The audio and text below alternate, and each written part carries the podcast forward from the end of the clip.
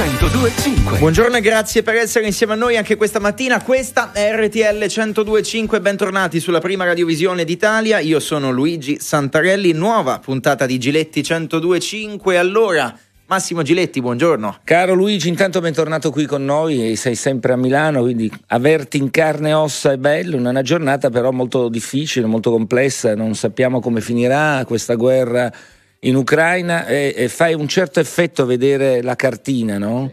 Perché chi pensava che si, si fermasse all'invasione della parte del Donbass, eh, dei territori contesi storicamente, filorussi in gran parte, eh, rimane eh, deluso da questa ipotesi, perché è evidente che tutte queste fiamme che vediamo sulle cartine geografiche che vengono mandate in onda in tv eh, segnalano un passaggio più avanti, cioè io credo che vogliano eh, togliere di mezzo il premier ucraino e mettere un governo fantoccio, lo, io credo che sia questo l'obiettivo, quindi sarà la domanda vera che ci dobbiamo porre, si deve combattere per l'Ucraina, si deve sostenere l'Ucraina, perché quando Zelensky dice, il premier, se non ci aiutate oggi, domani toccherà a voi, è un, è una, ha delle basi reali?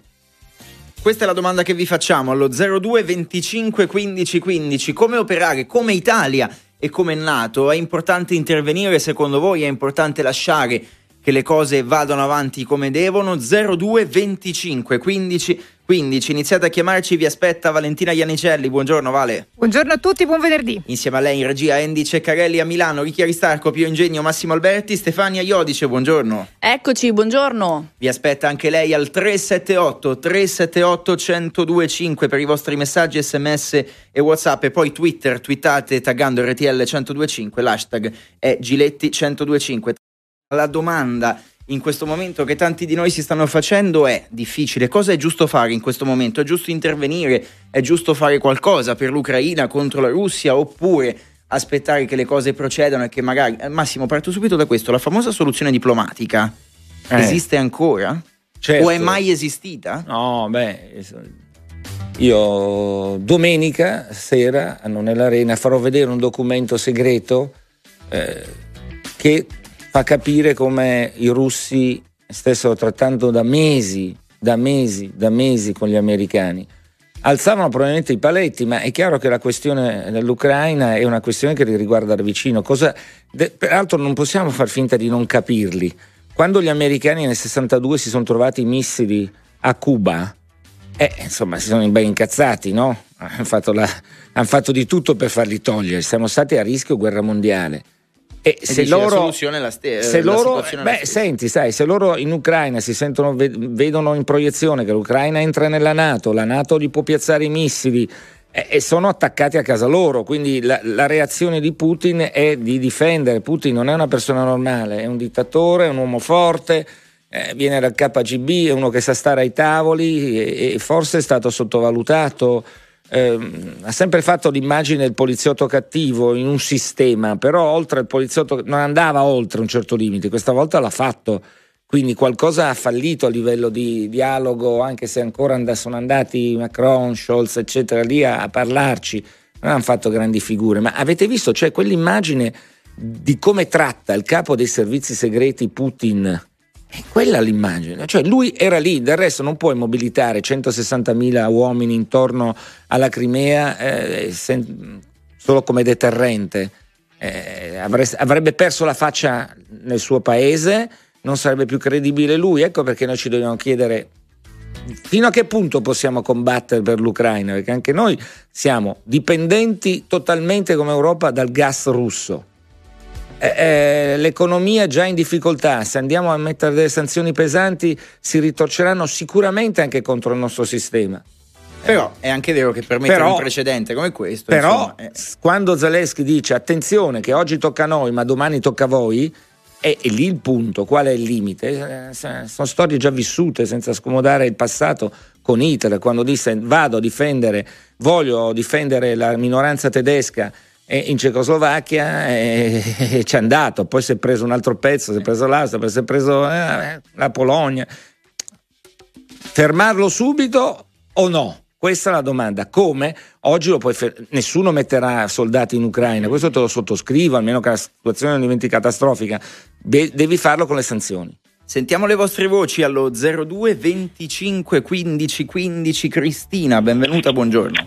Buongiorno, eh, RTL 102.5 e anche mia. Grazie. Scusate, Buongiorno Cristina, grazie, eccoci. Allora, io vi volevo dire una cosa, eh, anche perché essendo eh, una cittadina del ex, de, di un paese ex grande URSS, URSS, sono dalla Moldavia, ormai da vent'anni in Italia, però vi volevo dire che comunque anche dopo i oltre 30 anni della nostra indipendenza, anche l'indipendenza dell'Ucraina, purtroppo noi sentiamo, l'abbiamo sempre sentito, l'odore di, di, guerra. Praticamente abbiamo sempre avuto paura da un momento all'altro che scoppiarebbe questa guerra. Eh, anche nella anche, sua Moldavia, eh? Anche nella nostra Moldavia. Per questo vi voglio dire che eh, ieri da noi a Chisinau c'erano delle testimonianze che si sentivano i bombardamenti cioè Chisinau da Odessa saranno 160-180 chilometri. E tutti dicono che venivano da, da lì, eh, invece qualcun altro dice addirittura che sono stati sparati dalla Transnistria, ver, dalla, dalle armate russe verso, la Russia, verso l'Ucraina, perché come sapete in Transnistria ci sta un deposito immenso di armi eh, de, de, delle armate delle forze russe.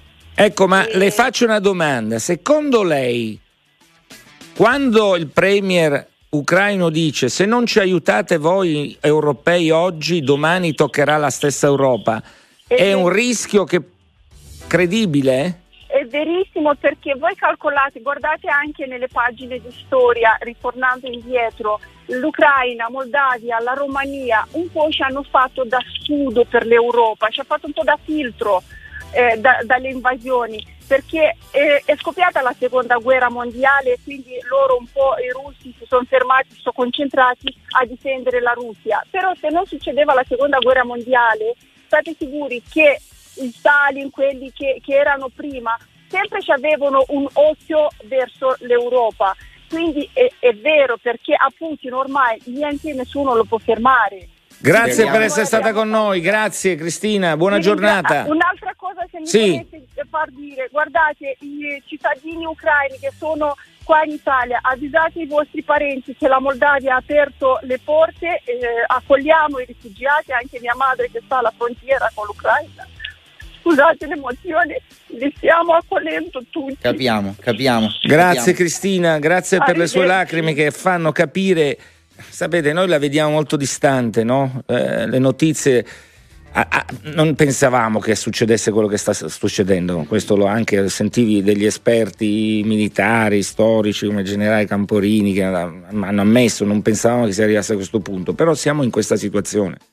Ehm, quando attacchi in questo modo a su vasta scala, vuol dire che vuoi arrivare a Kiev e vuol dire che hai un unico obiettivo, mettere un regime fantoccio come Bielorussia per esempio. Ecco. Quindi eh, sono un po' preoccupato perché poi quando tu ti allarghi e se l'Europa fa vedere che è debole, eh, non lo so, ecco, io mi proietto al futuro, penso al mare dall'altra parte, la Cina tra un po' vorrà Taiwan e se vede che il mondo occidentale non reagisce si prenderà Taiwan e quindi iniziamo di nuovo a entrare in una situazione di chi è più forte decide e vince, chi si fa debole perde.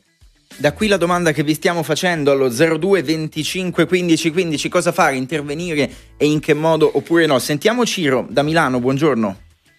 Buongiorno, sono Ciro da, da Milano, RTL anche mia, un saluto a tutti e al dottor Giletti. Ciao Ciro, eccoci. Ciao. Eh, il mio pensiero riguardo all'attacco della Russia nei confronti dell'Ucraina è quello di eh, temporeggiare, di vedere i movimenti politici e militari da parte della Russia. La Russia storicamente è una nazione che non ha mai perso le guerre, al contrario degli Stati Uniti che le ha perse. Ha una forza militare fortissima se decide di attaccare la, la, l'Ucraina avendo già acquisito nel 2014 anche eh, la Crimea per uno scopo anche logistico, darebbe la possibilità di invaderla totalmente. Per questo poi il presidente dell'Ucraina dice attenzione, se succede a noi può succedere.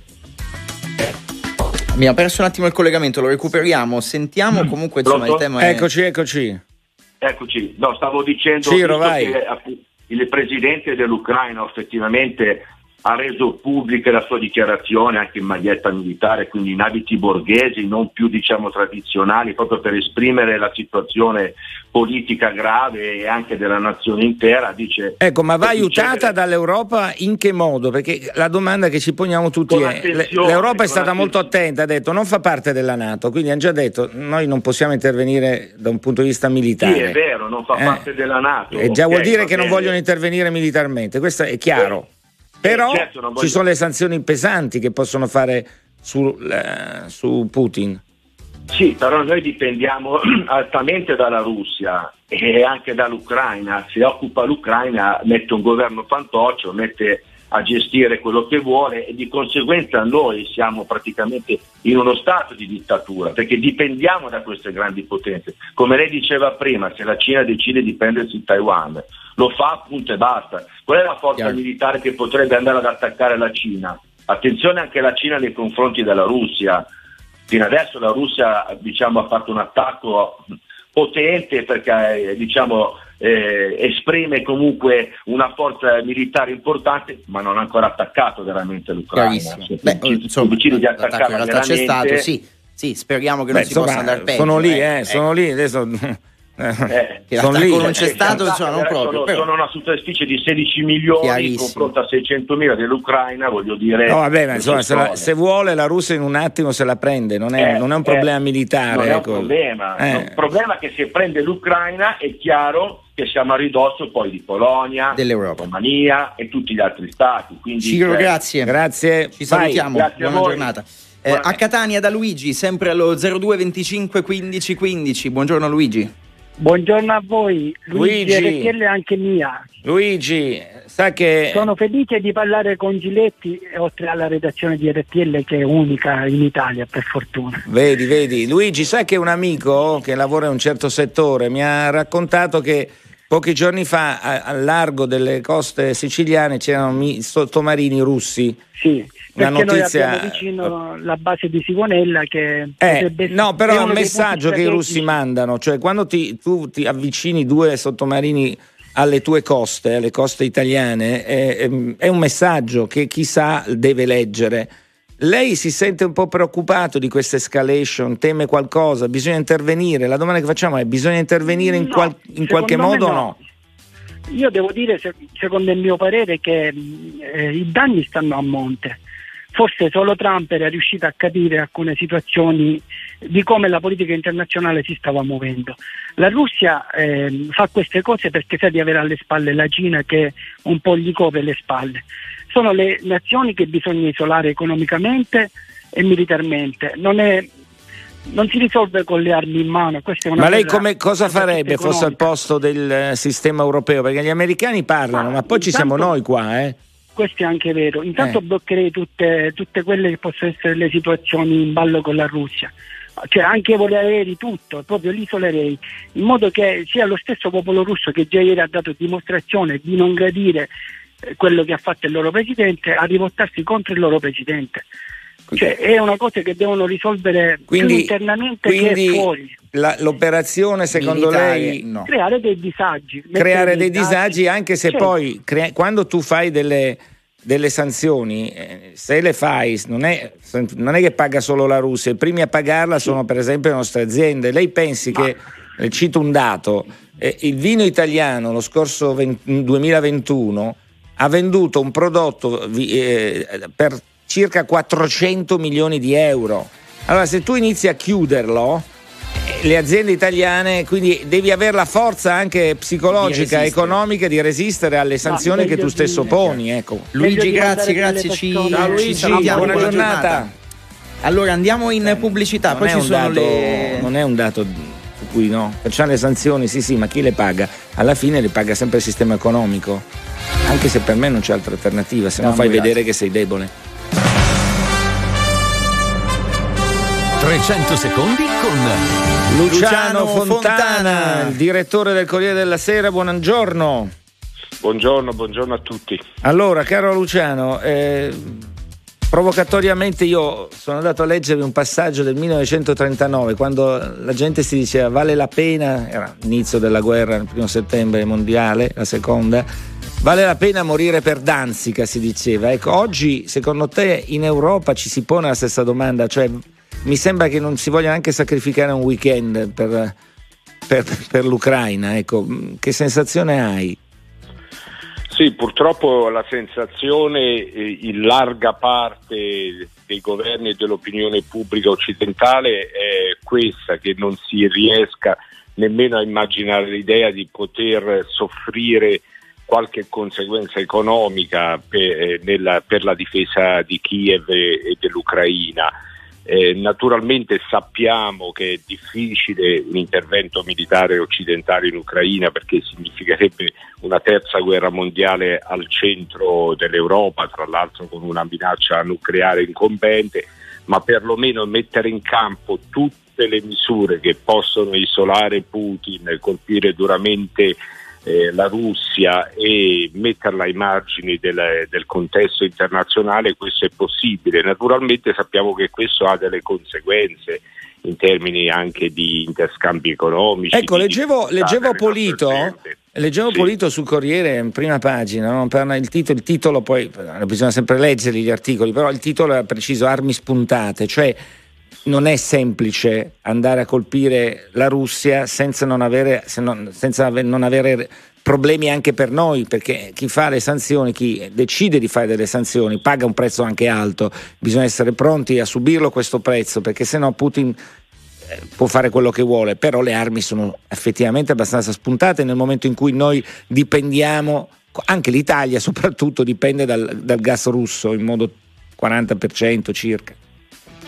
Sì, certamente è un errore che, storico che ormai abbiamo compiuto e, e, pensa che la dipendenza del gas russo è addirittura aumentato dalla crisi del 2014, la prima crisi dell'Ucraina con, eh, con la Crimea, con il Donbass.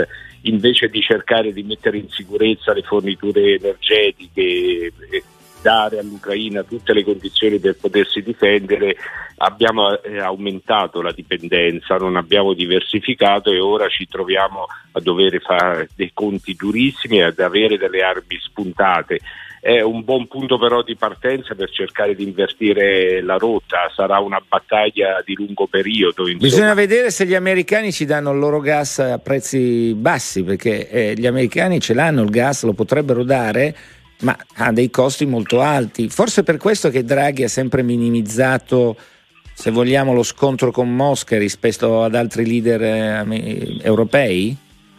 Sì, per la prima volta ho sentito Biden eh, dire che era disponibile a mettere in eh, comune le riserve strategiche mm. di, di, di, gas, di petrolio. Io spero che lo facciano, lo facciano a un prezzo accettabile sapendo che se c'è davvero quello che ha detto Biden combattere una battaglia unita ai comuni questo è un punto di partenza indispensabile altrimenti ognuno farà per conto suo cercare, cercherà di minimizzare le conseguenze di quello che si sta facendo contro la Russia che previsioni fai quando Zelensky dice attenzione oggi tocca a noi ma se non vi muovete domani toccherà a voi lo fa perché è disperato, perché ha capito che ovviamente non si può, eh, non possono resistere a quelle che sono le mire eh, eh, russe o eh, c'è del vero? Io credo che ci sia del vero. Zelensky fa lo stesso grido che, che fecero in Ungheria, in Polonia, quando vennero lasciati soli sapendo che però le mire della Russia non sono, non posso, possono anche non fermarsi qui, soprattutto nei confronti delle repubbliche baltiche che anche in questo caso Putin considera parte integrante della sua idea di grande Russia. Sono repubbliche che ora appartengono alla Nato e il fatto che la Nato debba capire come ci si difende in una maniera per la prima volta determinata e facendo capire alla Russia tutte le conseguenze credo che sia il momento di doverlo fare. Direttore, c'è Luigi qua che è pronto per farti una domanda. A proposito ecco, del fatto di non Lui è giovane, quindi non ha vissuto. Quanti anni hai? 21? 22, 22. 22. Insomma, il beato loro non hanno vissuto nulla. Eh, noi siamo un po' più in là, abbiamo visto tante cose. Eh, Luigi. A proposito del fatto ecco, di, di non creare un precedente, eh, potrebbe essere invece comunque un precedente, siccome si cerca una soluzione a tutti i costi, fare noi pressioni sull'Ucraina, non sulla Russia affinché rinunci alla sua insomma, idea di, di, entrare nella Nato, non dico tanto nell'Unione Europea. Per me ormai è tardi perché l'Ucraina, è, è, guarda che Putin non si ferma, vuole mettere un governo alternativo, se no non fai quell'attacco a vasta scala. Però se l'Ucraina si prendesse l'impegno di, di lasciar perdere l'idea della Nato, potrebbe essere una soluzione, una svolta? Io non credo a questo punto che basti, devo dirlo con sincerità, anche perché la questione dell'entrata dell'Ucraina nella Nato era una questione molto remota che era stata anche comunicata a Putin. Putin considera l'Ucraina parte della, parte della Russia, di questa sua idea imperiale vuole mettere un governo alternativo, vuole uno Stato che sia completamente dipendente da Mosca e perlomeno amico a questo punto credo che non basti più. Questo non significa che le cose sono risolte perché sarà una guerra eh, di, di lungo periodo, non si risolve con il blitz di questi due giorni. Direttore, poi ancora un'altra domanda, data la situazione che ci troviamo in qualche modo a vivere, anche eh, se a distanza per il momento insomma, eh, attuale, secondo lei la classe politica italiana in generale, anche l'Europa, hanno peccato negli anni di, di fiducia e un po' di ingenuità nei confronti della figura di Putin? Ah, certamente c'è stato un vento di simpatia nei confronti di Putin altissimo, c'è stato in, in leader molto importanti, c'è stato in forze politiche e si pensava sempre che alla fine l'idea, l'idea di Putin di, eh, di, un'azione forte, determinata, di difesa degli interessi nazionali fosse qualcosa in qualche modo anche da ammirare. Poi Putin è intervenuto direttamente finanziando partiti, era il principale fornitore di gas, ha aperto il suo paese alle, alle merci italiane, insomma abbiamo un interscambio molto forte. E tantissimi russi sono venuti in Italia sia a fare vacanze che shopping immobiliare e industriale quindi la, un po' la passione dell'uomo forte ha un po' contaminato pezzi importantissimi di classe politica che adesso debbono riflettere su quello che sta accadendo. Grazie direttore per essere stato con noi, buon lavoro al Corriere della Sera, grazie davvero a Luciano Fontana. Grazie a tutti voi, buona giornata. Buona giornata. E a prestissimo. Allora, noi eh, prima di tornare al telefono allo 02 25 15 15 diamo uno sguardo anche a messaggi sms e tweet. Al 378 378 1025 i nostri ascoltatori ehm, palesano delle opinioni abbastanza differenti tra loro. La situazione mm. è sicuramente molto delicata. Eh, ci scrive Lorenzo da Catania la miglior difesa è l'attacco dobbiamo intervenire. E poi ancora è inaccettabile il popolo ucraino va aiutato non possono essere più importanti gli interessi economici rispetto a quelli degli esseri umani umani, ma c'è chi ancora invece la pensa in maniera completamente diversa. Eh, L'Europa non esiste e noi siamo un paese in difficoltà, meglio farci gli affari nostri. Per cui c'è anche chi è pro, insomma. Ho capito. St- sì. È meglio farsi gli affari nostri. Dice. Meglio non intervenire che è un po' il pensiero di tanti, eh? guarda che sotto Però sotto. A proposito del. Sì, poi noi ci sentiamo sempre in dovere di dover fare qualcosa, non è neanche detto che sia giusto così. Però eh, il famoso no. precedente di cui parlavamo prima forse imporrebbe di fare qualcosa per non doverlo fare in futuro. In futuro Ma sì. torniamo a parlarne insieme a voi. Marcello da Roma allo 0225 15 15, benvenuto. Salve, buongiorno. Buongiorno Marcello, andiamo. Sì, io già mi sono contattato una volta con, con voi quando c'era il, il, governo Draghi, l'inizio del governo Draghi. Eh, e Draghi eh, sì. è stato molto calmo, ha visto, è l'unico leader sì. che è stato come dicevo sì. col direttore sotto traccia, sì. ha detto per carità, a dicembre mi disse non pensiamo di toccare e imporre sanzioni sul gas, perché sa benissimo che l'Italia è dipendente eh. dal gas in modo enorme dalla eh, parte sì. russa. Ecco, mm, però insomma quello che stiamo vedendo è un attacco su larga scala, non, su, non c'è l'obiettivo solo di prendere il Donbass. Sì, il problema è che oramai la situazione è sfuggita di mano, quindi converrebbe convincere in qualche modo Putin a fermarsi perché comunque da un punto di vista militare eh, la Nato non ha, non ha chance perché eh, di fatto poi alla fine dov'è la Nato? È solo una, così, una, sarebbero gli Stati Uniti che, che, che, vorrebbero mettere dei missili lì nella terra ucraina contro di fatto è stato un, un flop questa decisione di, di, di, di voler eh, così di, far credere che l'Ucraina potesse entrare nella Nato perché non c'erano le condizioni, non ci sono mai state, quindi eh, diciamo, è stato. Eh, però una... tanto è bastato per far scattare quello che stiamo vivendo oggi. Ecco, per fermare quello che vediamo oggi, le sì. alternative sono A. Far finta di niente, però perdere la faccia. E questo certo. è un prezzo altissimo e intollerabile per, per quanto mi concerne. Due, intervenire con sanzioni. Escludiamo, perché l'hanno già detto più volte, la possibilità di intervenire a livello militare, perché quando sì. l'Europa dice beh, non fa parte della Nato, quindi vuol dire che noi non siamo costretti a intervenire. Allora le chiedo, lei è per le sanzioni dure e quindi per pagare anche noi come cittadini un prezzo alto? Eh, le sanzioni dure vanno bene, però va accompagnata anche la diplomazia, perché comunque l'errore è stato anche da parte, secondo me, dell'Occidente di far credere che l'Ucraina potesse entrare nella Nato, perché è stata una mossa sbagliata. L'Ucraina non doveva entrare nella Nato, non, non, è possibile che l'Ucraina possa entrare nella Nato, ma la cosa era eh, ovvia. Quindi questo... siamo infilati in una situazione totalmente sbagliata e qui la responsabilità è anche americana e secondo me anche eh, la responsabilità è tutta americana perché poi loro le sanzioni non le pagano. Nei confronti Quindi... del fatto che questo poteva essere uno dei temi cruciali. Anzi, cioè loro ci vendono il gas, ci venderanno loro il gas. Grazie. Vale, chi abbiamo al telefono? Allora, vi faccio parlare con Alessandro, che è un nostro connazionale che vive in Svizzera e ha una moglie ucraina. È così Alessandro, buongiorno. Sì, buongiorno RTL anche mia.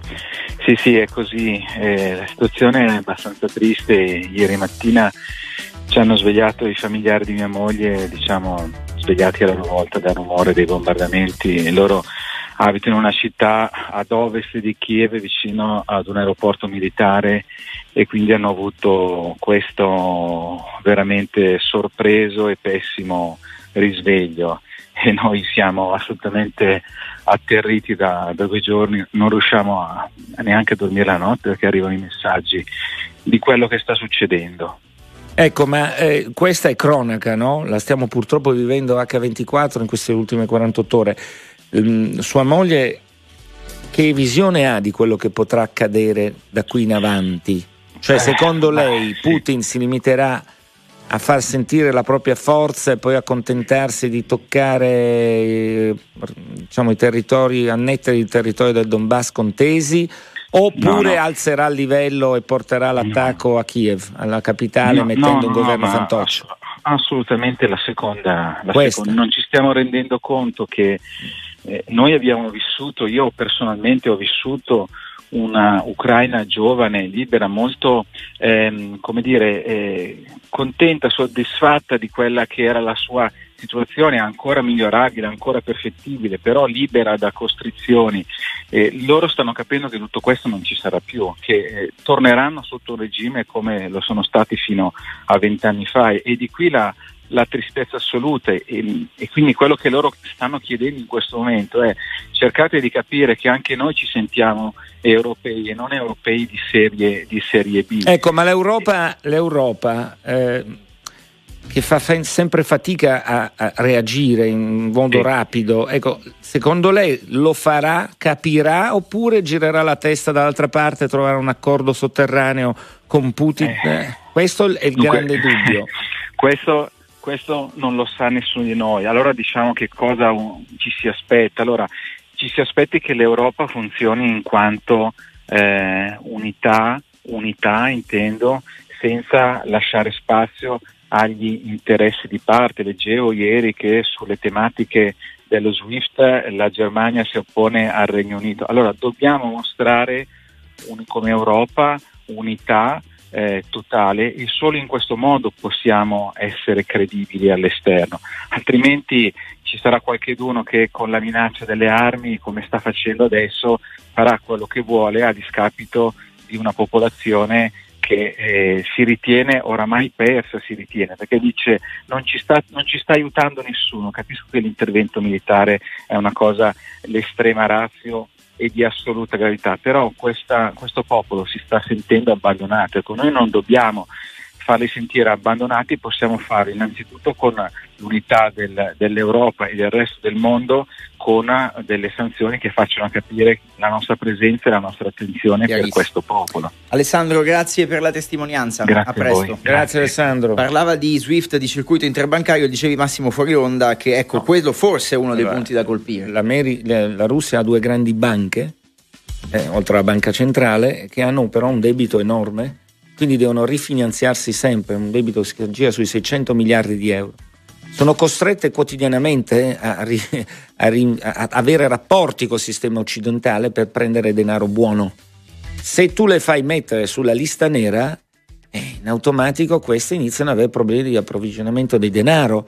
Se la gente in Russia va a bussare alle proprie banche per ritirare dei soldi, questo può mettere davvero in crisi il sistema eh, finanziario. È l'unica operazione, ma ha un costo altissimo anche per noi. Cioè dobbiamo essere pronti quando qualcuno rideva eh, con dei messaggi, vabbè, non facciamo la guerra per 400 milioni di euro di, di vino. Attenzione, l'Italia è il quinto partner commerciale eh, per noi, la Russia. Le nostre aziende vendono, quindi dobbiamo essere pronti ad avere la capacità di sacrificare delle entrate certe in un momento in cui l'economia già è penalizzata a livello altissimo dalla pandemia. Se vogliamo colpire la Russia la possiamo solo colpire da un punto di vista finanziario, ma bisogna essere molto duri, molto decisi a sapere che paghiamo anche noi un prezzo alto, perché non si fanno sanzioni senza soffrire conseguenze. Da qui cerchiamo di capire se è giusto farlo o meno. 02 25 15 15 a Bolzano Enzo, buongiorno. Buongiorno, RTL anche mia e sono Enrico. Inizio sempre Enrico, Enrico, buongiorno. Come ci segui Enrico da, con la radio, la radiovisione, vi lo seguo, Vi seguo dalla radio in auto, Benissimo. andando al lavoro. Dici la tua Enrico. Eh, eh, io innanzitutto volevo dire che sono perfettamente d'accordo con quello che ha detto Alessandro, mi sembra quel signore che ha parlato prima di me. Il mio intervento era eh, quello che praticamente avete anticipato voi tre, tre, secondi fa. Cioè, la Russia in questo momento sta subendo delle sanzioni che avranno degli effetti probabilmente, sempre che questi effetti avranno degli effetti a lungo termine. Eh, quello che bisogna fare oggi è colpirla dal punto di vista finanziario. Cioè, dobbiamo, dobbiamo togliere. Cioè, le faccio, le faccio, capire, tanto per essere concrete, adesso sono ancora blande, però a Londra, dove vivono i più grandi magnati eh, eh, russi, eh, sul, 700, sui migliaia di personaggi molto ricchi russi che vivono lì, ne hanno colpiti tre. Ecco, esatto, allora, esatto. Eh, certo, hanno, hanno, diciamo un patrimonio che si aggira sul miliardo e due, miliardo e tre questi signori. Eh, mm, però se vogliamo fare cose serie eh, dobbiamo un po' impegnarci. Esatto, esatto. siamo in grado di sopportarlo? Ecco, questa è la vera domanda, perché non, non c'è, non è una cosa che va unilaterale, no, no, ma, ma, una sconfitta allora, entrambe. Noi non possiamo essere europei solo quando riceviamo i fondi dalla perfetto, comunità. Perfetto. Dobbiamo essere europei sempre. La penso come lei. Possiamo, esatto, non possiamo ammettere, non possiamo ammettere eh, voglio dire, che un paese come, come la Russia vada ad invadere, perché un'invasione si tratta, uno Stato sovrano, e poi siamo tutti lì a dire siamo con la Russia, siamo con, siamo con, gli, con ucraini, siamo con gli ucraini, ma un po' di sacrifici li dobbiamo fare anche noi. Però le, ieri, Renzi, ieri, Renzi, ha detto una cosa molto interessante, cioè eh, poi può piacere o non piacere Renzi, però è sempre quello che ha una visione un po' più ampia nella politica. Dice perché non facciamo, nominiamo la Merkel la persona con cui far trattare, perché qui bisogna dialogare, comunque devi dialogare con Putin Mm, qualcuno ci deve parlare e forse la Merkel, peraltro i due non è che si amino, si sono, però si rispettano. Vabbè, i capi di Stato e di governo non è che manchino insomma in Europa. Eh, però eh. hai visto che non è che abbiamo fatto sì, una bella figura. Eh, insomma. bisogna, bisogna, dialogare da un punto di forza, non da un punto di eh, debolezza. però la Merkel mi sembra una adatta a dialogare perché ha mantenuto il punto su due o tre passaggi proprio con lo stesso Putin. Eh, se non dialoghiamo, non so come si possa fare. Enrico, grazie, buona giornata, ci salutiamo. Arrivederci. Ciao Enrico. Leggiamo, leggiamo quelle, le critiche anche allora, delle banche. Ci aiuta Stefania. Prima era eh, risposta a te, ma a che cosa gliene frega alle banche russe di pagare i propri debiti? Ma forse non hanno capito che i russi vanno, come ognuno di noi, va in banca, chiede 1000 euro, 2000 euro, 500 euro. Se poi quei soldi non li trovi più, trovi solo i rubli, non, non vai da nessuna parte. Cioè saranno costretti a stampare moneta, non varrà più nulla non è una questione, anche noi quando mai pagheremo i, i, miliardi che abbiamo di buco? Cioè, quando mai? Però è una cosa diversa, lì è la quotidianità. Le banche saranno assaltate per avere i soldi. Se tu blocchi i finanziamenti alle loro banche e loro non hanno più da che parte andare perché hanno bisogno di moneta vera. Vera vuol dire dollari e euro. Se tu glieli blocchi, puoi sperare solo che la Cina arrivi lì con le valigie e potrebbe anche farlo la Cina, ma a quel punto Putin è troppo intelligente non, per non capire che dipenderebbe questa volta dalla Cina, quindi sarebbe di nuovo meno sovrano e forse non vuole questo. Stefania, dacci anche una mano tu. Allora ci scrive Daniele da Grigento, la guerra è combattuta da persone che non si conoscono, ma è comandata da persone che invece si conoscono benissimo. Questa non si può impedire all'ignoranza e alla sete di potere di avere fine, corso e corsi e ricorsi storici. Poi ancora invece Gennaro d'Ancona scrive se l'Occidente si fosse preparato per la guerra, ovvero se avesse avuto davvero l'interesse a difendere la questione ucraina, la guerra non sarebbe esplosa. Forse dice abbiamo sbagliato qualcosa, che è quello per cui provavamo a ragionare anche oggi. Allora, eh, noi le guerre si fanno anche per cambiare i poteri, gli equilibri di poteri. Mi sembra questa più che una guerra l'obiettivo. di obiettivo. L'obiettivo mm. è cambiare i poteri in Europa. Questo forse è la riflessione ulteriore. Ci ritroviamo venerdì prossimo. Grazie a tutti voi per averci seguito. Ritrovate in podcast la puntata. Grazie a Massimo Giletti. Buona giornata a tutti. E a venerdì prossimo. A venerdì.